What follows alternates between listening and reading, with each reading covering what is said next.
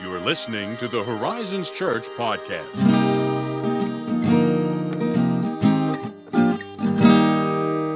Welcome back to another exciting edition of the Horizons Church podcast. I am, as always, your host, Josiah Pitts. you have to forgive I'm laughing. I'm joined today by a very special guest, someone who has not been on the podcast in like 365 hot minutes. Our Lost Creek youth pastor, Don Skidmore, is in the studio with us today, and he was smirking at me while I was saying all that. It made me laugh a little bit. I was trying to record my introduction bits there. I'm thinking if you're going to talk like that, I'll have to talk some way too. See, that's the thing. Uh, yeah, so Don's here with us. Uh, thank you, Don, for taking some time to sit down and talk with me. And Thanks for the invite. yeah, so what we wanted to talk about today was a pretty awesome young adult outreach ministry that you've recently begun uh, back in kind of the December January timeframe. You kind of laid the foundation for this, right? Right. Uh, it's called New Wine. Taking your cues from Jesus there with the new wineskins, right? Right. Yeah. Yeah, and it's a young adult outreach ministry. And it's really pretty awesome because now I've only been to one meeting personally up to this point, but I know that you've got a core contingency of around 50 to 60 folks who are driving in from, golly, it feels like every corner of West Virginia to be a part of this thing that takes place every other Saturday night. And I'm just curious, love to get your thoughts. New Wine doesn't really look like most young adult ministries that I've, at least personally, ever worked with or been a part of. And I've helped out with or been on the periphery of a number of young adult ministries, especially in my time at Liberty University. And they were all, this is going to sound derogatory, and I don't mean it this way, but they were all kind of very cookie cutter and they all looked very much the same. And New Wine doesn't really look like any thing that I've ever seen that was meant for young adults. So, what led you to start this very different looking young adult outreach ministry? Well, I think uh, a key thing was I was looking for something that they could be a part of that felt more like a community to be a part of rather than an event to attend or something to watch. And so, very little of it is ever a spectator kind of thing. You know, I just feel like what people are looking for today, and especially young people, they're looking for some way to connect. They really need some vital, deep, and fun and engaging way to uh, feel like they belong to something that's that gives them life. So everything we do, I really try to put it through that lens, and it's really simple stuff. But the only time that they are really listening is uh, the short little message, which I call it a homily because it's it's not a sermon. It's I try to keep it 15 minutes, and it kind of gives us some direction to make application of what we're studying. But but they actually get into the Word for a little while themselves, short time. Then they share at their table, you know, what they saw that they liked, and and they like doing that. It's it's fun to talk with somebody about the Word of God. And um, in fact, one lady was just commenting that um, sometimes it's hard to find people that you can really just discuss the Word of God with, and so Yeah. they're getting into it themselves, and they're learning each week a little bit more about how to look into the Word of God and not only see things, but begin to notice when is God speaking to them from some passage in the Word, and you know, and then um, sometime during the night we'll actually have prayer. They're sharing their needs and praying for each other, and that's so valuable. The worship time is always intimate. It never feels like a concert so much. It feels more like a, a sing along around the campfire or uh, something like that. And and the way we set it up, it just singing together feels like a community builder too. And then we do this. We may be in the call it the serious part if you want to for an hour and a half, and it seems like no time at all. Yeah. It's so enjoyable. Sometimes we'll do communion, but then we eat. And it's just been awesome breaking bread together. And everything we do, we're, we're trying to figure out how can we uh, help people get to know each other. And you're right, people come from every direction, you know, and we don't all know each other. Someone may come in for the first time, and and I've asked them before, I, you know, I've said, "You think everybody in this room really knows each other, don't you?" And they're like, "Yeah," you know, and they don't know anybody, but the two of them that came from another town, you know, and I'm like, they don't. Like those guys over there, they're all from one particular college. We're just getting to know them. Those two were their first time here tonight too. So we really are just beginning to get to know each other. Yeah. So how do you do that? How do you pull that off? Yeah. So you're really tapping into a desire for community and connection, it seems like. Like. That's right. And i've built the liturgy, if you will, or the structure Mm-hmm. um, to enable that to happen um, with freedom in there for them to really, you know, let loose and engage. And, yeah. And so, so far, it's it's been working, and it's been beautiful Mm-hmm. to see it happen. And they love it. Apparently, they need this. And some have said they've even been praying for it and looking for it when they're out and about, you know, checking out churches, and they're not finding it. Yeah. That actually leads me to another question that I'm particularly interested to hear your thoughts on. Why do you think it is that the quote unquote millennial generation, which I would classify roughly as folks, you know, a little little older than me, I'm 25, so maybe uh, 25 to 30 and then younger, you know, in that like 18 to 30, I guess right now, that generation. Why do you think it is that they seem to be bucking against so many trends that have historically taken root in American culture, and how is recognizing this important for the church at large? This tendency in the millennial generation, this upcoming generation that's going to one day they're going to comprise the majority of the church. Right. Why, why do you think that is, and why is why is it important we recognize that? I'm certainly no expert on it. I mean, I've read some books and i've worked with that age for a while, you know. But I think one of the things is they are a generation that is unique. Some of the things they're going through, no other American generation has really faced exactly in that way. And uh, we don't realize probably that they probably feel alone in the sense that no one really understands because my parents didn't go through this, my grandparents didn't go through this, but suddenly they are uh, in this new world, you know, where they have information overload. I mean, you know, the- it's the information age. And so, you know, it's so easy to get information of any kind everywhere, a lot of it really good, but that kind of makes it less important in a way. Right, Or yeah. less critical that they have it in this setting when they've got it on all these other settings. Yeah. It also comes with the issue of what they're lacking in their culture sometimes is real, honest communication with people face to face Yeah. and uh, close friendships. Um, there's a need for that kind of connection. And I, and I don't know that we're doing that very well in terms of, of helping them find that. And they and they tend to be broken in a sense. Mm-hmm. I don't think people tend to want to marry later in life, but and we know exceptions in all of these things. I mean, Yeah. a lot of people you know they got married right out of high school. They they stumbled into a great job, Yeah. and they're already building a house. But when the average age of people getting married today is 30 or 32, that mm-hmm. tells you that there's a lot of people out there that are in a different stage of life. And with that different stage of life, this extended adolescence or whatever, it's just how it is today for a lot of people. If you're single longer, then, you know, that brings other anxieties and stuff. Yeah. You're going through stuff. You begin to wonder, am I going to find anyone, you know, to marry? And and if it's later, do I want to have kids? And and will we ever have a home? Is it even worth having that, you know? And and I've got all this debt. I mean, there's all these things that are going on that are, I think, more um, intense than it was for my generation or my mm-hmm. parents' generation. So, and and there's a lot of addiction. There's a lot of people hurting. So they really have all of these special needs, and I don't think we in the church have realized that that special stage of life that so many are in it's a time they need extra help you know extra encouragement teaching on subjects that are just relevant mostly to them. They're making decisions or making life choices that that they can get wrapped up in. And you know are we really doing everything we can to help them step through that? And not only not only that but um, there's all these opportunities for them to really get fired up for god and experience all this stuff if we'll create the place for them so my goal really has been to create a, a community a place for them to live out what it means to be in this christian life and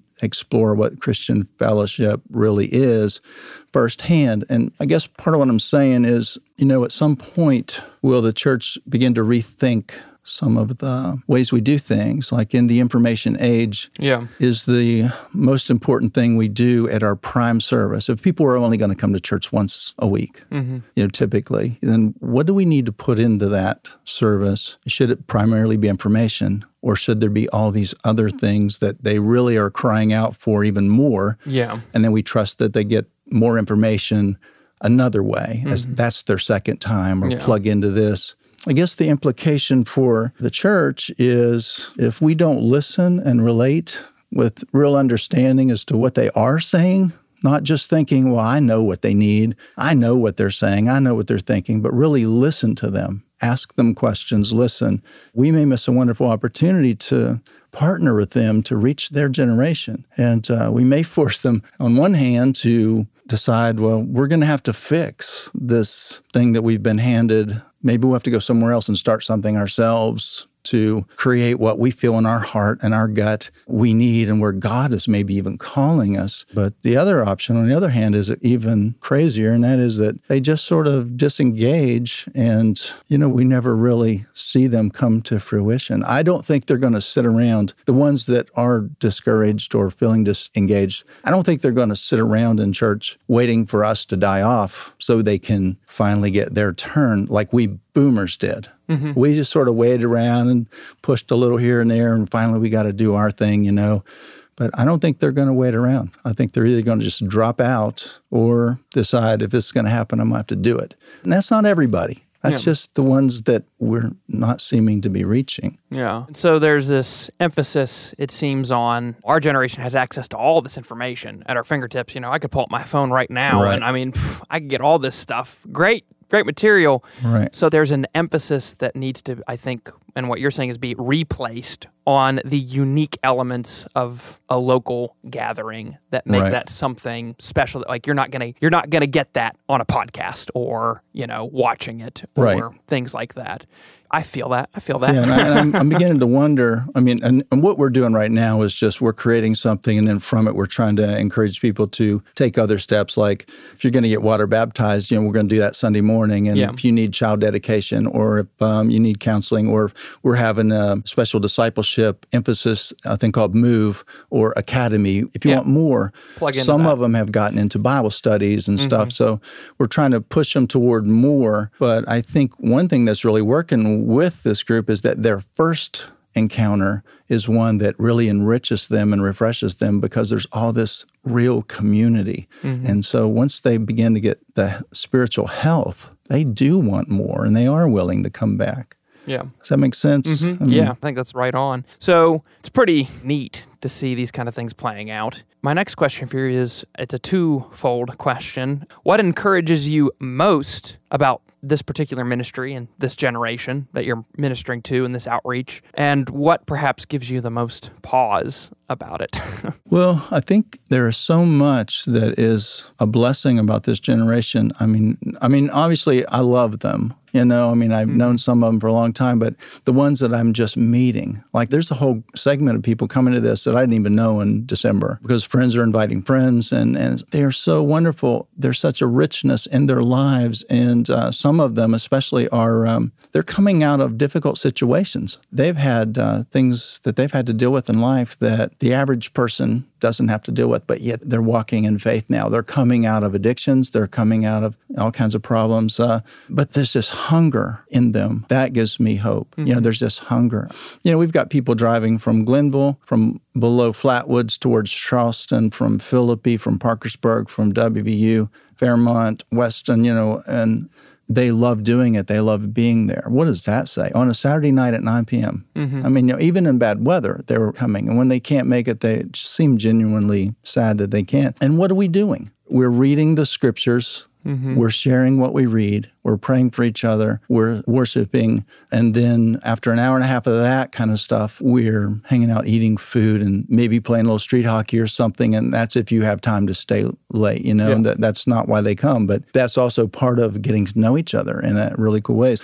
And I've seen them rise to some challenges. We finally, you know, at one point we said, you know, let's do our first serve project is going to be let's donate money and drill a well in Haiti yeah. water well in Haiti. And and man, they don't have a lot of money. No.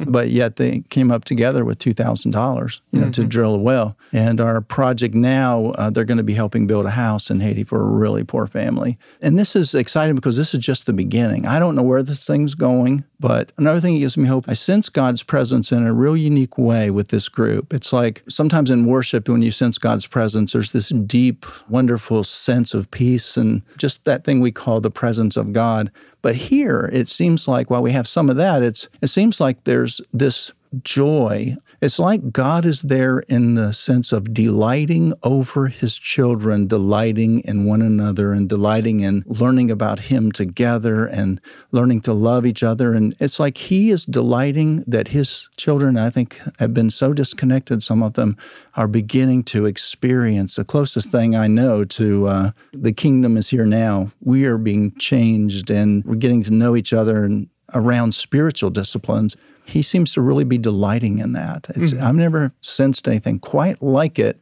And so I think he really wants this. And I think it's an answer to some of his children's prayers. I mean, he's, he's saying, all right. Yeah. But as far as uh, the thing that gives me pause, I don't see anything in them that gives me pause. Mm-hmm. The only thing I can think of is, I hope I don't screw it up, you know, because feel like I need to make sure I'm following my gut and um, the thoughts that I think are really coming from God, even though it may be counterintuitive to conventional wisdom. There's been some things that I've felt like I need to do it this way, but I don't even know why. And then maybe I'll read a book like Tribes by Seth Godin. Mm-hmm. And um, some of the things that he says in there helped me understand why it was important I do things the way I had felt like I needed to do them. Yeah. You know, it was mm-hmm. just a really timely read. But the question is, do I have the courage to stick with what I sense God is telling me whenever other people are like, well, how come you're not doing this? And yeah. and if you got time for an example, like for instance, mm-hmm. um, you know, people are like, how come you don't put anything out inviting people to this? You know, how can I share this? And we didn't for a long time. It was just yeah. we're sharing it by word of mouth mm-hmm. because I want this to be something that it grows slowly enough that we can have at least a chance to really get to know each other. And and yeah. uh, and then I read in the tribe's book they said, you know, when you're building your tribe, whenever they're coming together, there's a time when the last thing you need is more people. What you need is better connectivity between the people you have. And I'm mm-hmm. going like, well, there it is. Yeah. But I was already sensing that, but he put it in words. And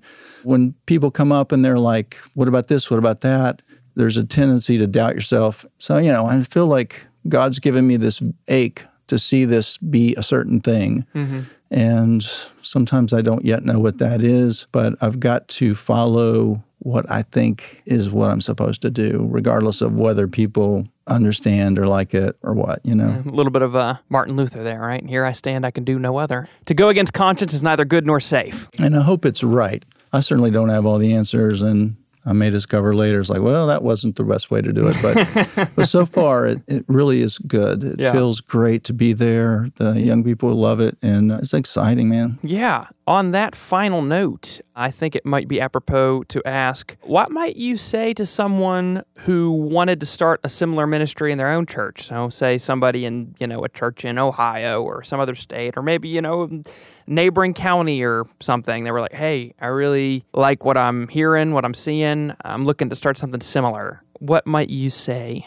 to them? Well, I'd be welcoming them to call me or something. I had a conversation with a guy from California actually the other day who's a young guy wanting to start this. And so we connected on email and, and, and called and talked for probably 40 minutes, you know. So I just poured out my heart about here's what's working here and here's why and here's what you want to think about. And he could ask questions and, you know, and I hope he does it. I hope he's able to pull it off and we can maybe stay in touch and fellowship. Yeah. I mean, there's so many things I could say it'd be hard to get into it here, but I'd be very open to help people. I, I think if they'll do it, hopefully they're doing it because they have this feeling in their heart that's like, there has to be something we can do, that there's a real burden and a real love for young people.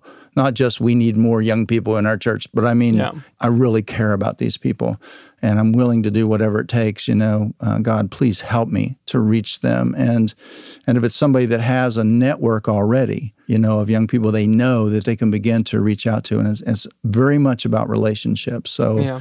I would encourage them not to throw up a flyer and say, We have an event, it's going to be cool. Why don't you come and watch? You know, but rather invite people to relationship and hopefully with the right components, they'll see something happen. I think they'll love it. Mm-hmm. There'll be times their heart's broken because some of the people you really hope will come and be a part of this never do. Yeah. That breaks your heart, but yet others will. And uh, they'll be fired up. And seeing them develop as leaders. One of the things I would say is follow what you feel like God is telling you, whether it's your instincts, however you would say it. Like there may be things that you sense you're supposed to do or not do that doesn't fly with some people and you may disappoint some people. But if you're patient and listening, I think God will lead it. I think He wants to see this happen, mm-hmm. you know, in your church. And I'd love to help if someone wants to reach yeah. out. Yeah, that seems pretty pretty about right on because this seems like such a localized sort of thing. And you're talking about that network of relationships. It's not something that uh, I think, contrary to modern American wisdom, both in the quote unquote secular world and in the churches, easily drifts towards formulaic kind of things. That this is not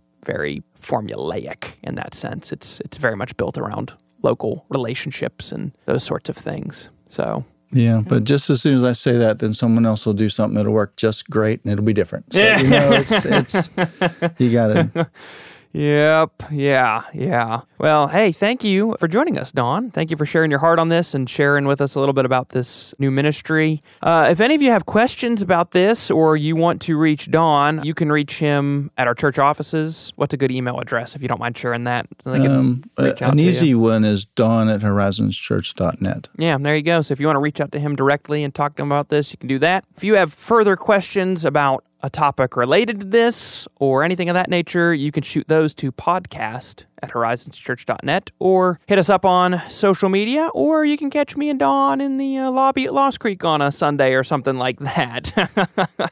so thank you, Don, uh, thank for joining you, us. And uh, for the rest of you listening, we'll catch you next time.